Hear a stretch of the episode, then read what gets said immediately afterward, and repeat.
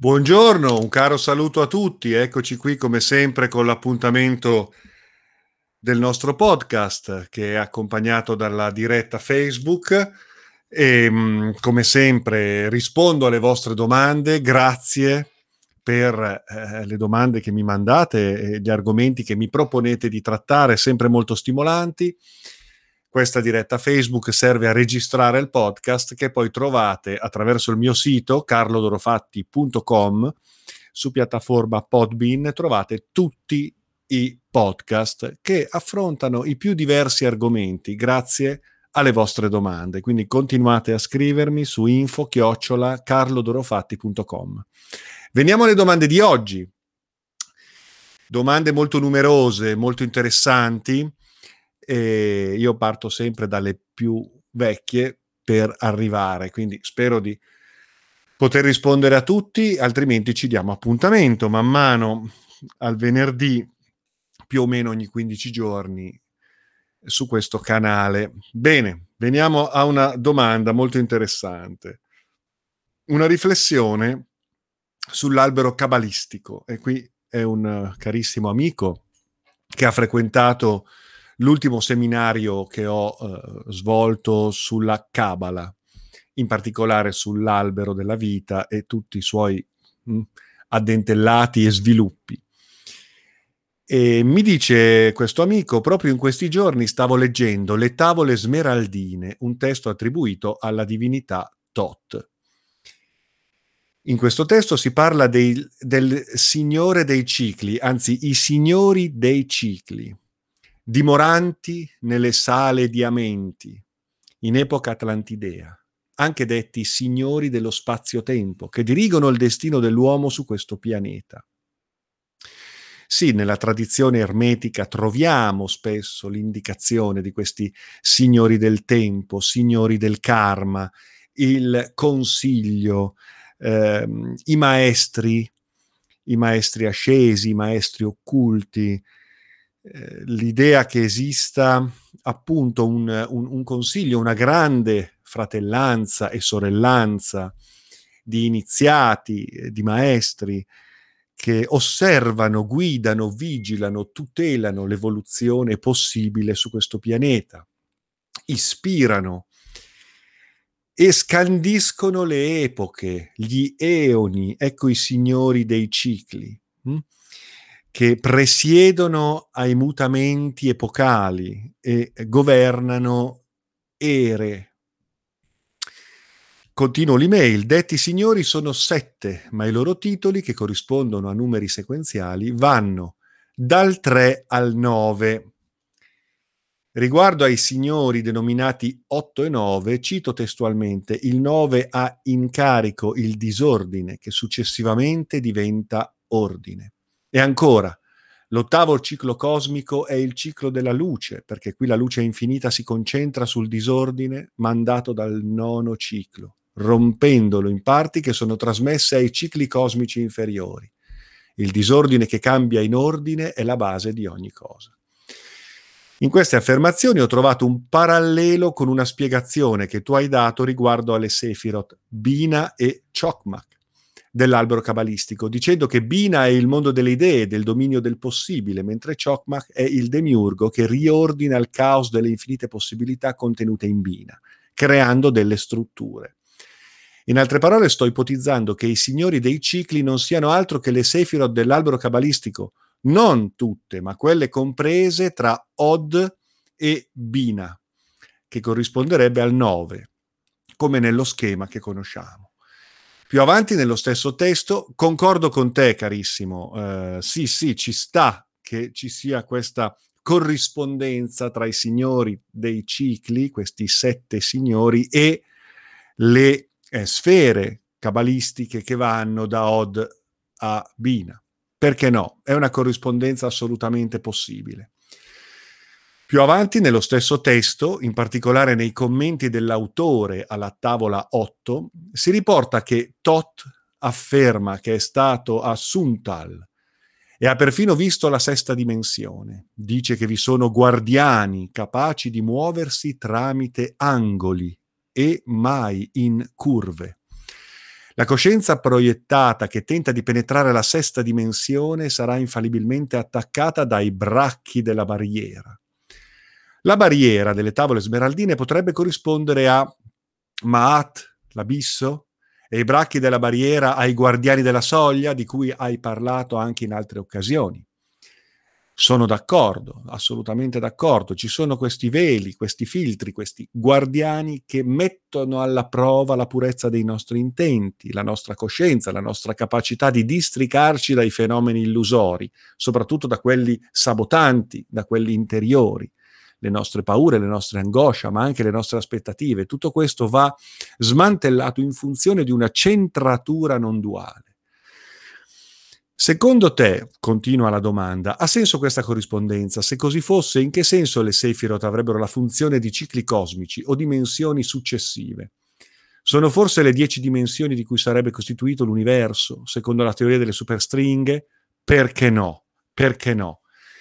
Eh, possiamo vedere la sequenza delle Sefirot sia in ordine, come dire, cronologico, cioè un, ogni Sefira presiede all'ordine e alla manifestazione di un'epoca, di una dimensione temporale. Oppure possiamo vedere come tutto quanto l'albero, tutta quanta la struttura si attivi a diversi livelli di comprensione e di coscienza. Quindi tutte quante le sfere hanno letture a ulteriori dimensioni. Eh, sono valide queste corrispondenze perché lo studio comparato delle tradizioni è sempre fecondo di molte intuizioni, di molte prese di coscienza. Per cui io incoraggio anche queste, queste analisi, eh, sempre tenendo conto che parliamo di schemi, parliamo di elementi convenzionali, arbitrari, che ci aiutano tuttavia alla riflessione, che si farà sempre più trascendentale, si farà sempre più, come dire, eh, in grado di prescindere anche da etichette, schemi, definizioni e formule. Però queste formule sono utili per un approccio anche mentale alla conoscenza, che poi si farà sicuramente più profondo, quindi in grado di andare anche oltre queste categorie di pensiero. Bello, molto stimolante questa domanda, molto bella. Andiamo avanti. Ciao Carlo, avrei una domanda, magari un po' tecnica, riguardo le nove divinità primeve sto spolverando degli appunti, mi rendo conto che ho un vuoto in quel punto. Dalla coscienza assoluta derivano queste nove divinità, ma chi o cosa sono? La divinità uomo deriva da queste nove oppure fa parte delle nove? Allora, il discorso delle nove divinità primeve, i, novi, i nove grandi macro archetipi, eh, l'Enneade?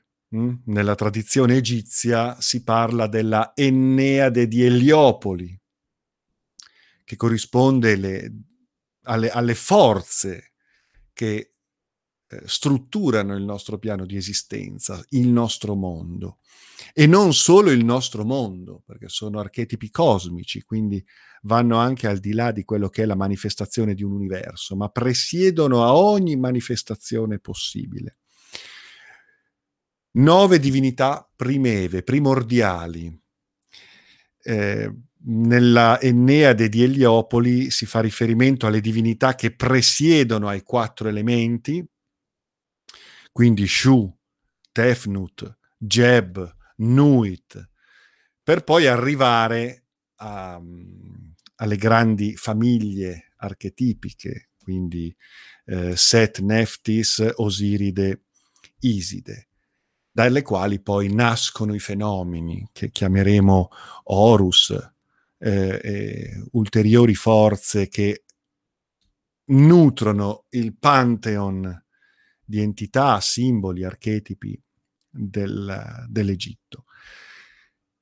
Tuttavia, mh, nove divinità primeve mh, è un numero simbolico, cioè a parte che andiamo veramente oltre, quando parliamo di coscienza assoluta. quando parliamo di assoluto, eh, è chiaro che le nostre definizioni sono molto limitate e non hanno senso, se non per una questione, come dire, didattica, direi quasi, simbolica, metaforica. Il numero 9 è il numero più alto, è tuttavia specchio allo zero dal punto di vista numerologico. E quindi se possiamo definire, se vogliamo definire qualcosa di trascendentale nelle sue emanazioni primordiali che in relazione tra loro producono varie geometrie di dimensioni, di universi, usiamo il numero 9. Quindi non è detto che siano 9, anche perché il concetto stesso di numero è ridicolo nel momento in cui ci applichiamo a considerazioni sull'assoluto il concetto stesso di numero non ha senso, stiamo andando oltre. Però se simbolicamente volessimo individuare a nostro uso e consumo degli archetipi primordiali, delle forze primordiali, definendone funzioni matrice, allora usiamo il numero 9, che è un numero simbolico più che quantitativo. Il numero 9 ci aiuta a descrivere qualcosa che altrimenti non potrebbe essere descritto. E allora ecco che si attribuisce il numero 9 alle emanazioni possibili dell'assoluto, le quali si trasformeranno in uh, codici, in uh, eh, archetipi primevi fondanti le diverse manifestazioni, le più diverse espressioni dell'essere. Quindi non è che ci sono nove divinità primeve, è un nostro modo per individuare e cercare di dare un nome, di individuare delle funzioni, di connetterci ai meccanismi primigeni della nostra genesi, della nostra cosmogenesi e quindi di noi stessi. Del resto queste stesse nove pulsioni eh, sono dentro di noi, una delle quali è pertinente al nostro universo, quindi la chiamiamo coscienza della divinità primeva uomo. Le altre divinità primeve che cosa sono?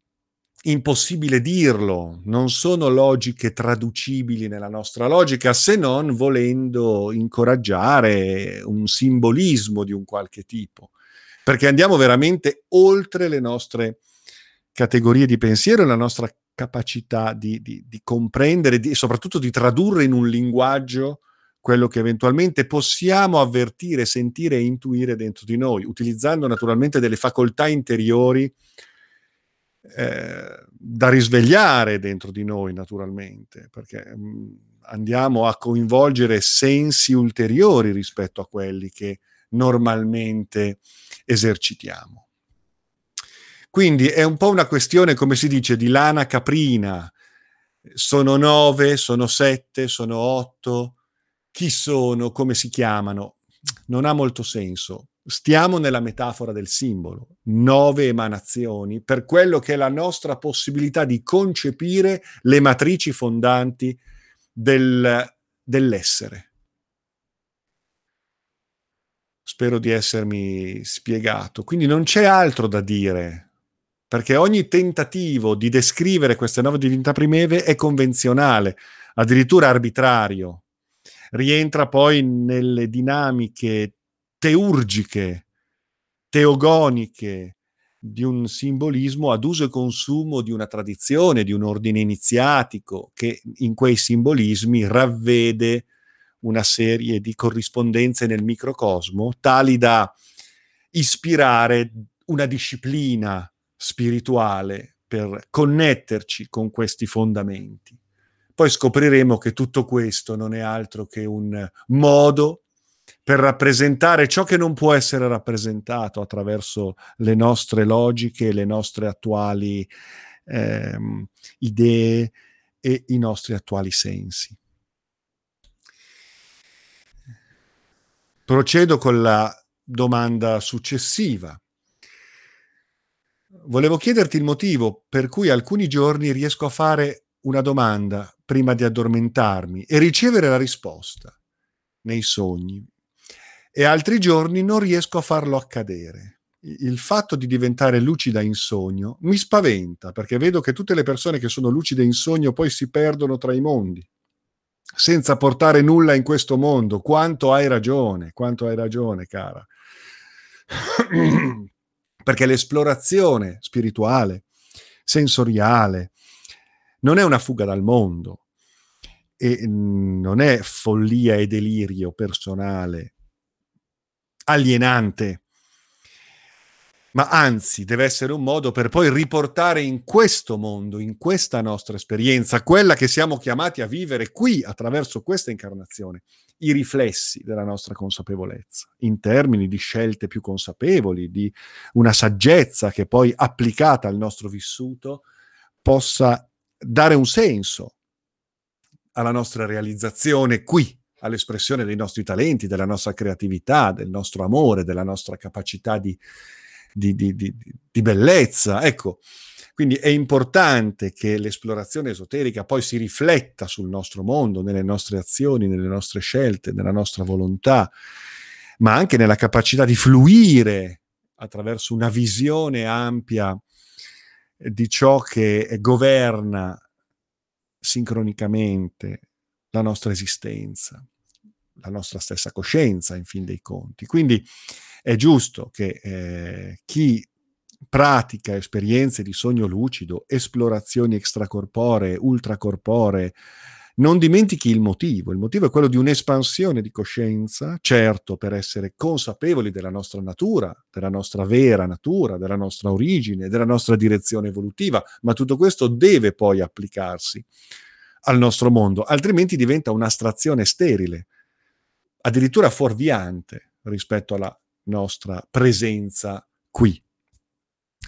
Per quanto riguarda il fatto di riuscire o non riuscire, dipende da tanti fattori, da fattori biologici, da fattori legati a circostanze esterne, da influenze lunari, ehm, dall'alimentazione, cioè ci possono essere tante cause per cui una nostra indagine eh, extrasensoriale possa avere degli esiti più o meno interessanti. Quindi eh, dovresti cercare di capire quali sono le condizioni nelle quali eh, questa possibilità del, del, del, sogno lucido, di ricevere risposte durante il sogno, si esprimono in maniera più efficace. Quindi sei tu che dovrai capire quali sono le condizioni, le condizioni tue, intime, ehm, emotive, ma anche condizioni legate al,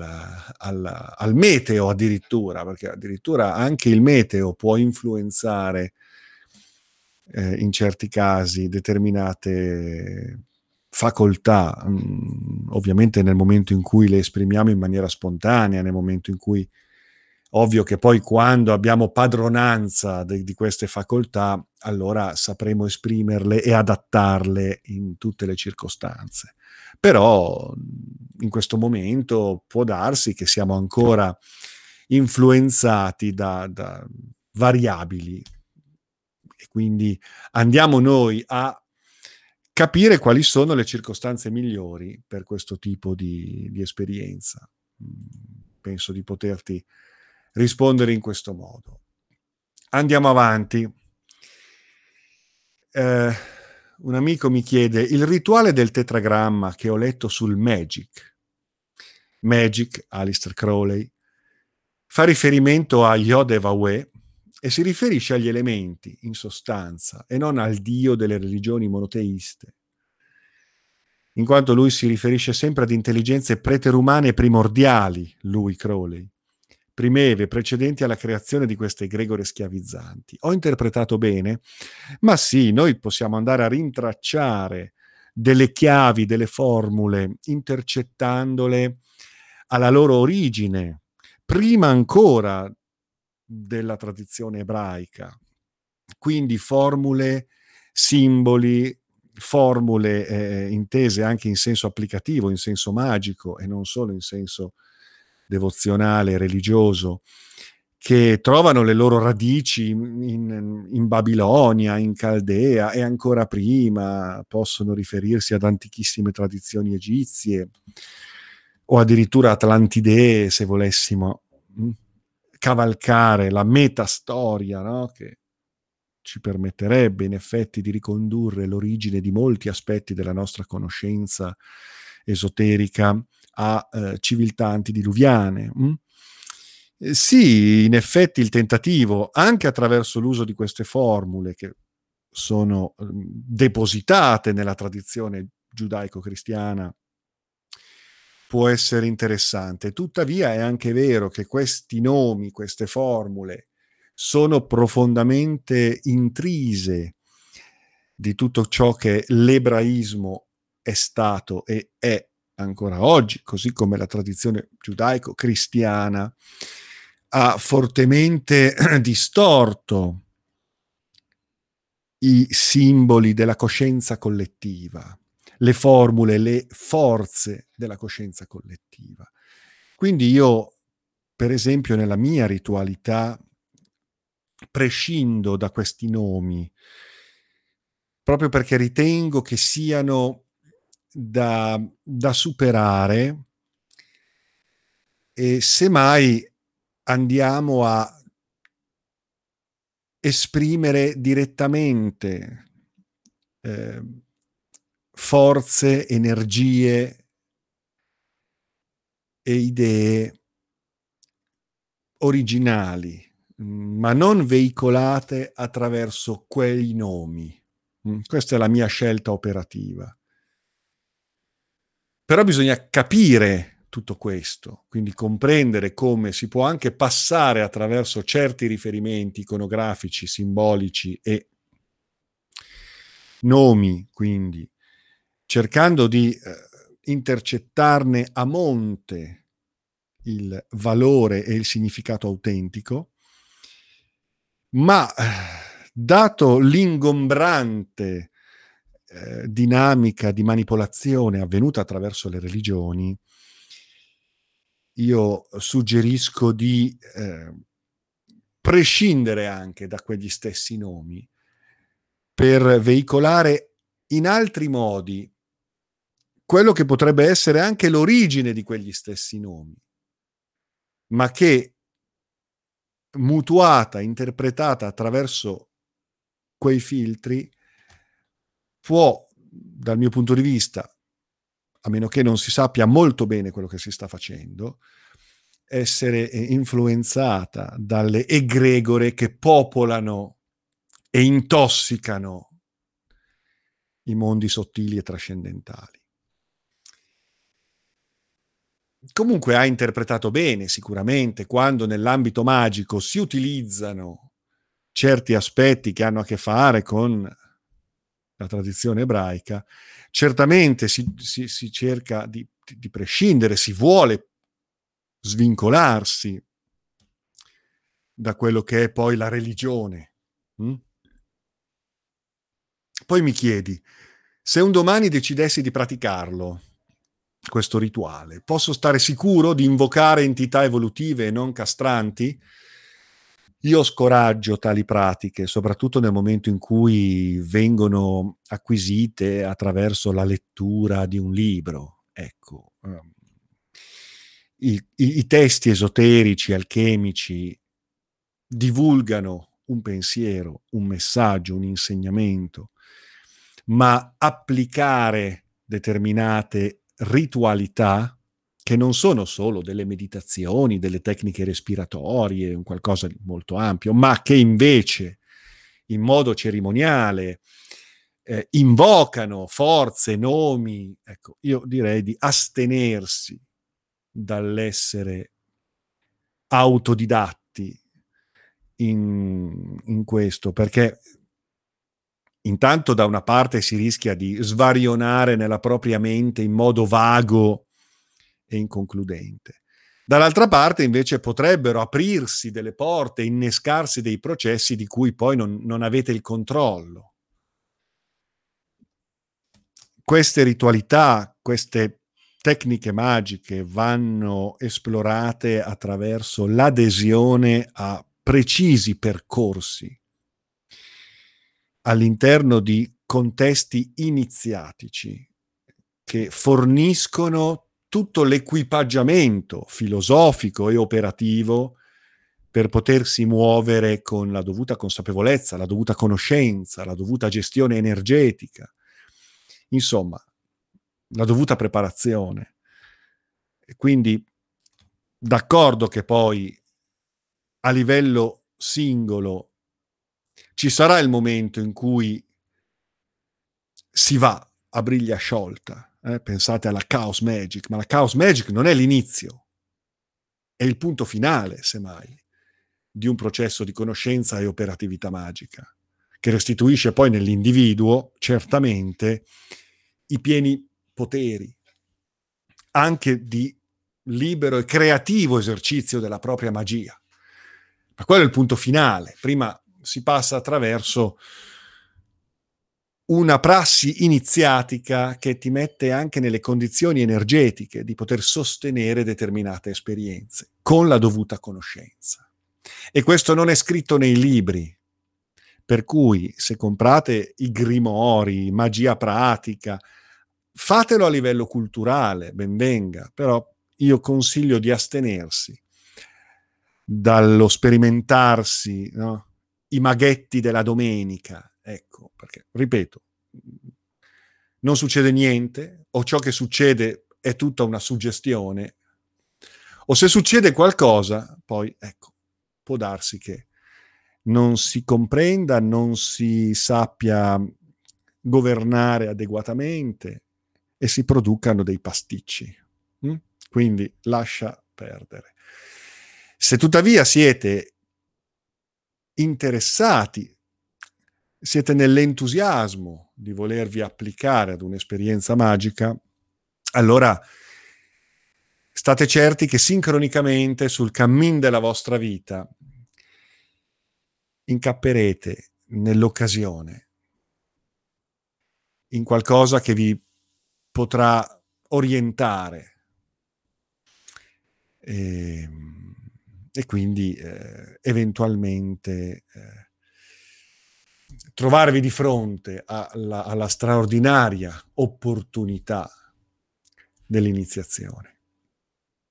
Questo è il mio, è il mio pensiero. Mm? Ok, andiamo avanti.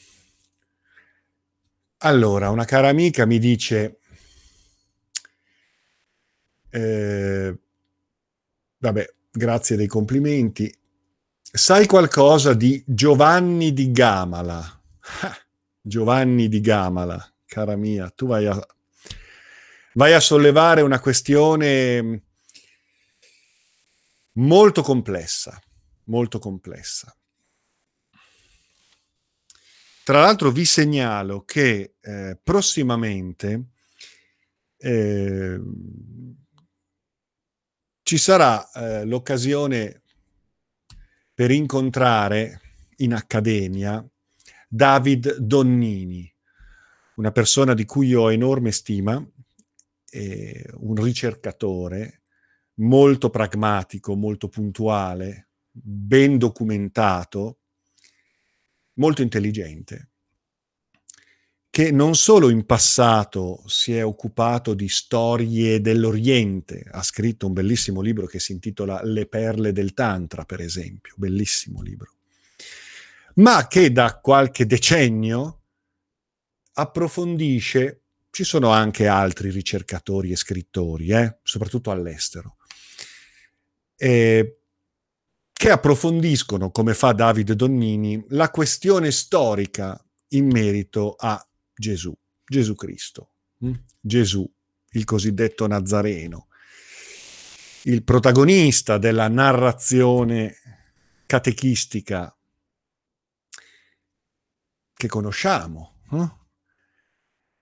via via sviluppata dalla Chiesa cattolica e dal cristianesimo così come lo conosciamo, Chiesa cattolica, ortodossa, protestante, calvinista, e tutte le varie sette e confessioni cristiane, dai testimoni di Geova agli avventisti, eccetera, eccetera. La questione Gesù Cristo, un personaggio che se è storicamente esistito, non è il personaggio che conosciamo attraverso la catechesi, sicuramente. Mm? Quindi se è esistito, non ha niente a che fare con il Gesù Cristo, che poi certo può anche essere considerato un archetipo, ma è un'altra cosa, questa è un'altra faccenda. Eh? Quindi l'interpretazione gnostica, gnostico-magica del Christos, del, del, della coscienza cristica, come la si voglia chiamare, cioè il, concetto alchemico del Cristo, ecco, quello poi semmai è un altro discorso ancora che eh, sviluppa delle interpretazioni eh, di matrice esoterica di quello che è l'impianto religioso che ha costruito nei secoli questo personaggio. E tutti i personaggi che gli ruotano attorno in un certo modo per fare catechesi, non tanto per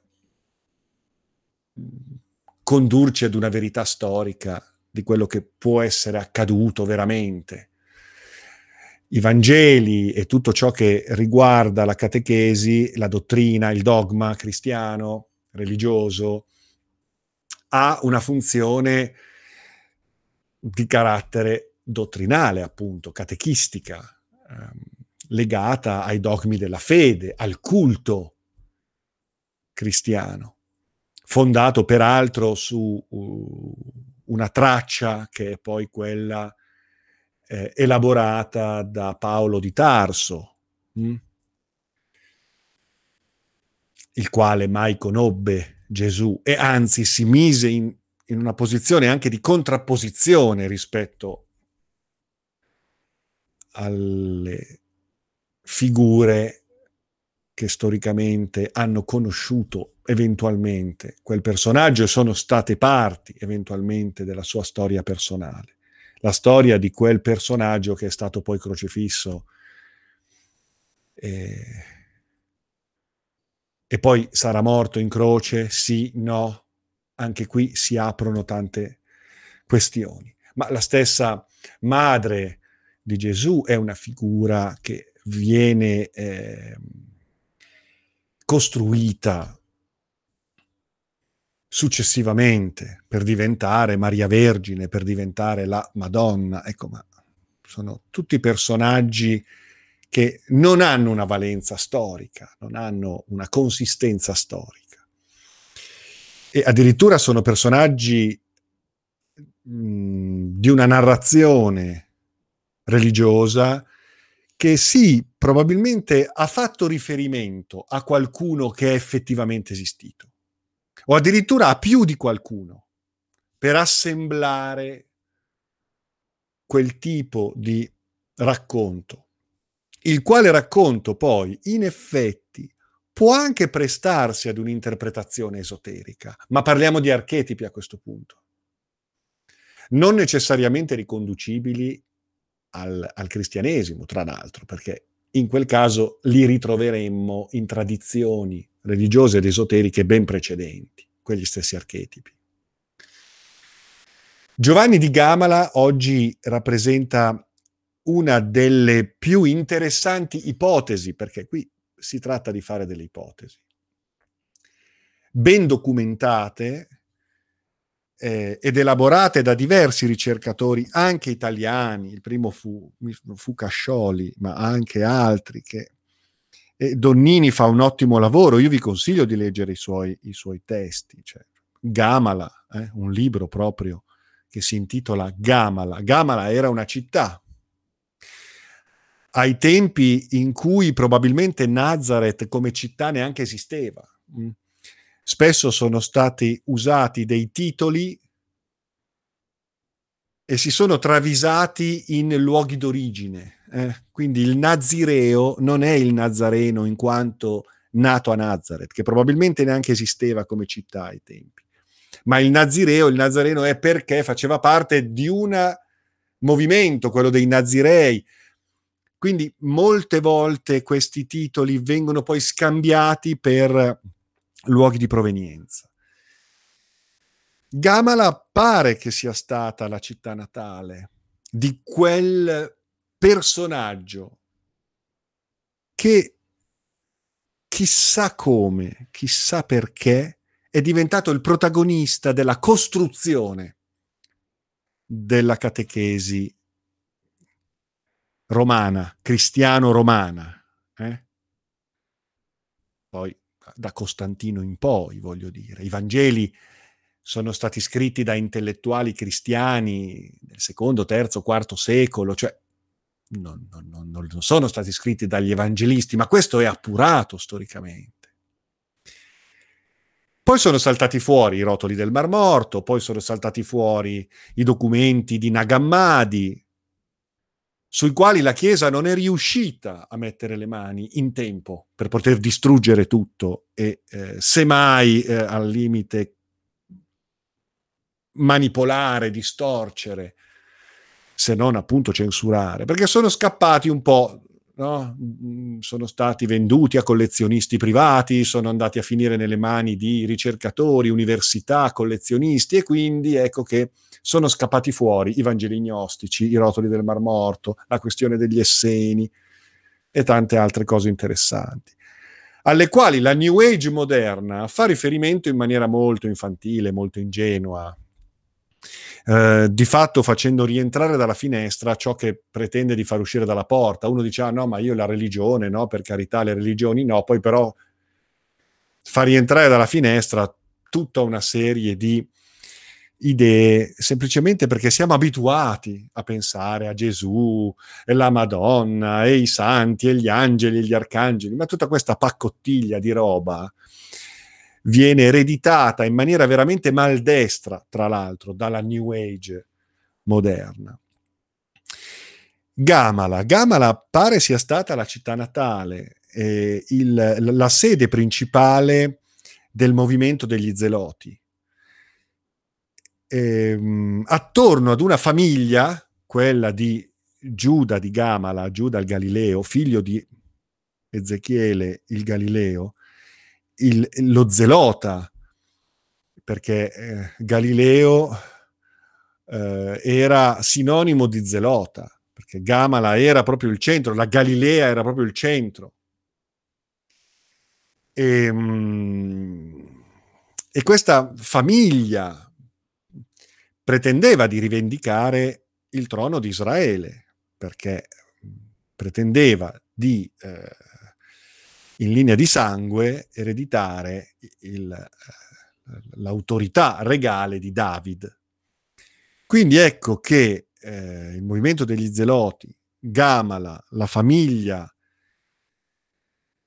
dei Galilei, eh, eh, non solo si fa promotrice di una lotta armata per la liberazione di Israele dall'autorità, dal, dalla, dall'autorità romana, ma anche da tutta la corruzione sacerdotale, i farisei, eh, tutta una serie di, di, di, di leccapiedi del, del potere di Roma, rivendicando il trono di Israele.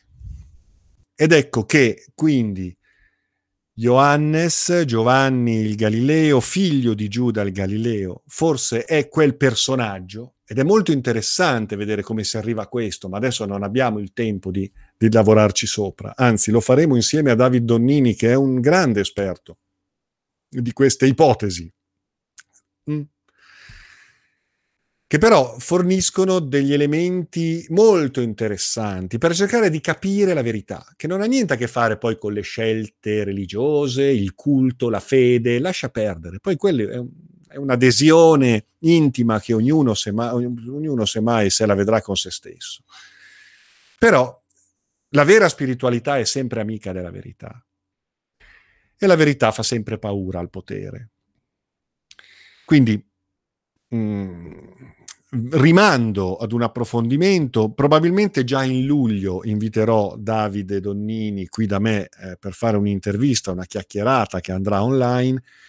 E poi molto probabilmente a settembre, anzi abbiamo anche un'ipotesi di data, forse il 23 settembre, faremo in accademia qui a Terni, ma poi anche eh, online, eh, verrà tutto in diretta, faremo una conferenza insieme a David Donnini, proprio per approfondire la questione Gesù, Gesù Cristo, Gesù il Messia, la storia, i personaggi, le invenzioni, le manipolazioni, tutto sulla base di documentazioni piuttosto convincenti, piuttosto forti, che ci fanno capire molte cose sulla questione dell'epoca, ciò che fu il movimento degli Zeloti, ciò che fu quel particolare Gesù e tutte le questioni che ruotano attorno a questo personaggio, sia avvalendoci di documentazioni storiche come quelle di Giuseppe Flavio, ma anche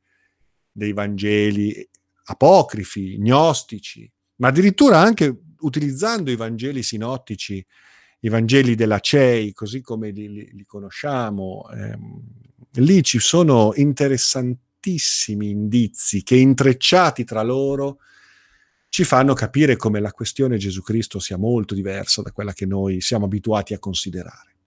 Se poi da tutto questo mm, deriviamo degli archetipi spirituali di riferimento, è un'altra cosa, però quegli archetipi sono molto più antichi.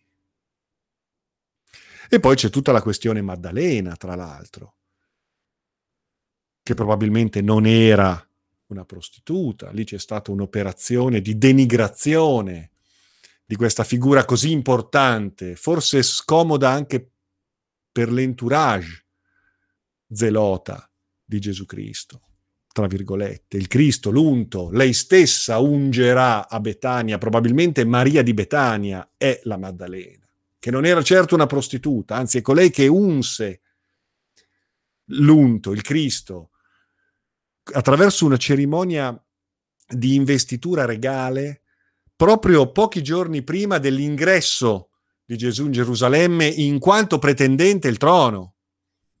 Era una questione politica, messianica in quanto messia significa unto, ovvero consacrato re, pretendente il trono di Israele, era una questione politica. Poi certo, probabilmente ci sono stati anche dei messaggi spirituali, un insegnamento, ma li vediamo, stiamo parlando della stessa persona? Forse sì, forse no. Insegnamento che poi era destinato agli ebrei, era destinato, non, non, non era destinato al fondare una religione mondiale, cosa invece voluta poi da, da, da, da Paolo e da tutte quelle che saranno poi le prese di posizioni politiche e strategiche del, di Roma. Mm? Quindi io consiglio la lettura di questi testi. Gamala di David Donnini, poi potete anche leggere eh, ulteriori testi di David Donnini, ma anche eh, fare una ricerca perché molto materiale si trova. Eh? Ehm, che non vuole essere contro la Chiesa, anticlericale a tutti i costi, ma vuole semplicemente restituire ad una spiritualità, ad una voglia di conoscenza, ad una, una, una um, più lucida consapevolezza della storia, per quello che la storia è stata, ma soprattutto per quello che la storia non è stata, perché poi è molto difficile ricostruire storicamente ciò che avvenne, perché ci sono state falsificazioni, manipolazioni, nascondimenti, imposizioni dogmatiche attraverso i roghi, quindi insomma, ecco. Quindi questo è Giovanni di Gamala, figlio di Giuda di Gamala, zelota, a capo di una setta di zeloti, il quale rivendicava l'autorità di re di Israele. Questo è. Tutto il resto, la capanna, il bue l'asinello, i magi e, e vediamo poi come è nata la, la, il racconto. Quindi si intrecciano aspetti storici che vedrebbero poi questo stesso Gesù in Oriente, che non lo vedrebbero morto in croce. C'è stata ovviamente poi un'opera di denigrazione delle donne, poi serviva restituire al popolo una figura femminile, quindi qualche secolo dopo si istituì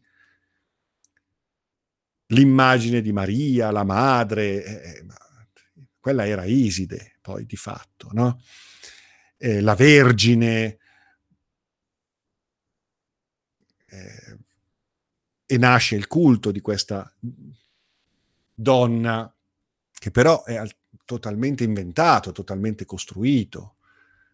La questione della madre di Gesù storicamente è molto relativa, addirittura ci sono state ad opera di autori ebraici tentativi di diffamazione della, di, di questa madre che era un po' scomoda eh, come figura, quindi ecco la, la, donna che viene violentata dal soldato romano, oppure era addirittura una, una, una, meretrice, insomma, ne sono state dette tante sulla figura di Maria dagli ebrei, prima ancora che dai dottori della Chiesa che inventarono strategicamente questa, questa figura, la quale poi, connettendosi ad archetipi precedenti, si svilupperà nella, nella, coscienza collettiva, nel pensato collettivo, tanto da diventare un egregore evocabile. Ecco le apparizioni, i miracoli.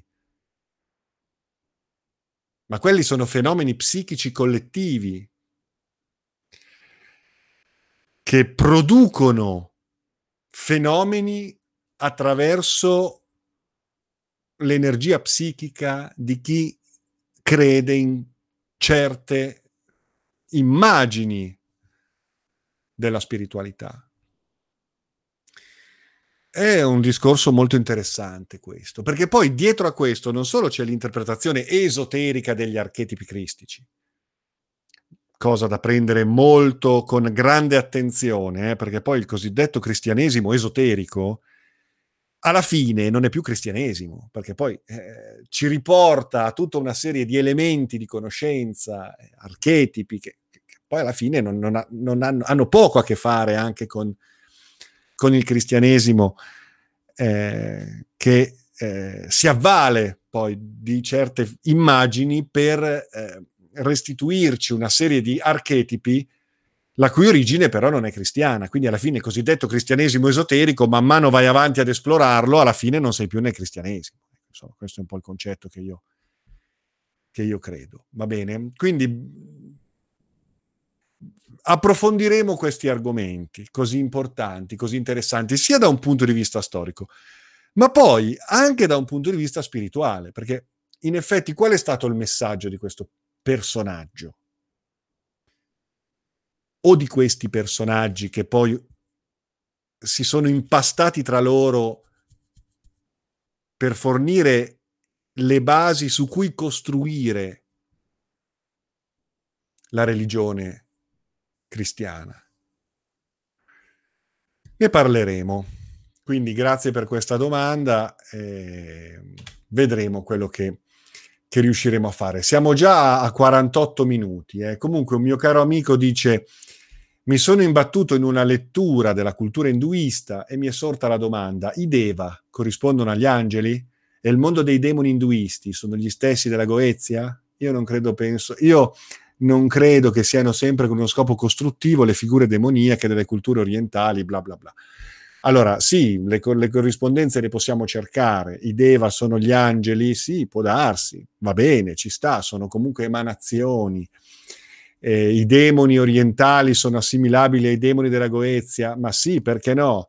Sono letture diverse, interpretazioni diverse che fanno capo a culture diverse, però vedete che c'è una similitudine che può essere senz'altro eh, cavalcata se ci piace così, se ci piace creare queste corrispondenze. Quindi va bene, ci sta. Ok, io mi fermerei qui per il momento perché abbiamo fatto quasi un'ora di podcast e eh, vi rimando al successivo appuntamento, probabilmente in, in, luglio, vedremo. Vi auguro una buona estate, un buon solstizio d'estate, visto che siamo ormai a ridosso del, dell'inizio dell'estate. E, um, vi ricordo che um, questo giovedì, giovedì eh, no scusate, venerdì 25 sarò a Bologna alla libreria Ibis per una conferenza alle 18. Questa conferenza verrà anche trasmessa sui canali YouTube e Facebook della libreria. Grazie a tutti, la conferenza sarà intitolata Esoterismo, Psichismo, Contattismo, Messaggi dal futuro. Grazie a tutti, buona giornata.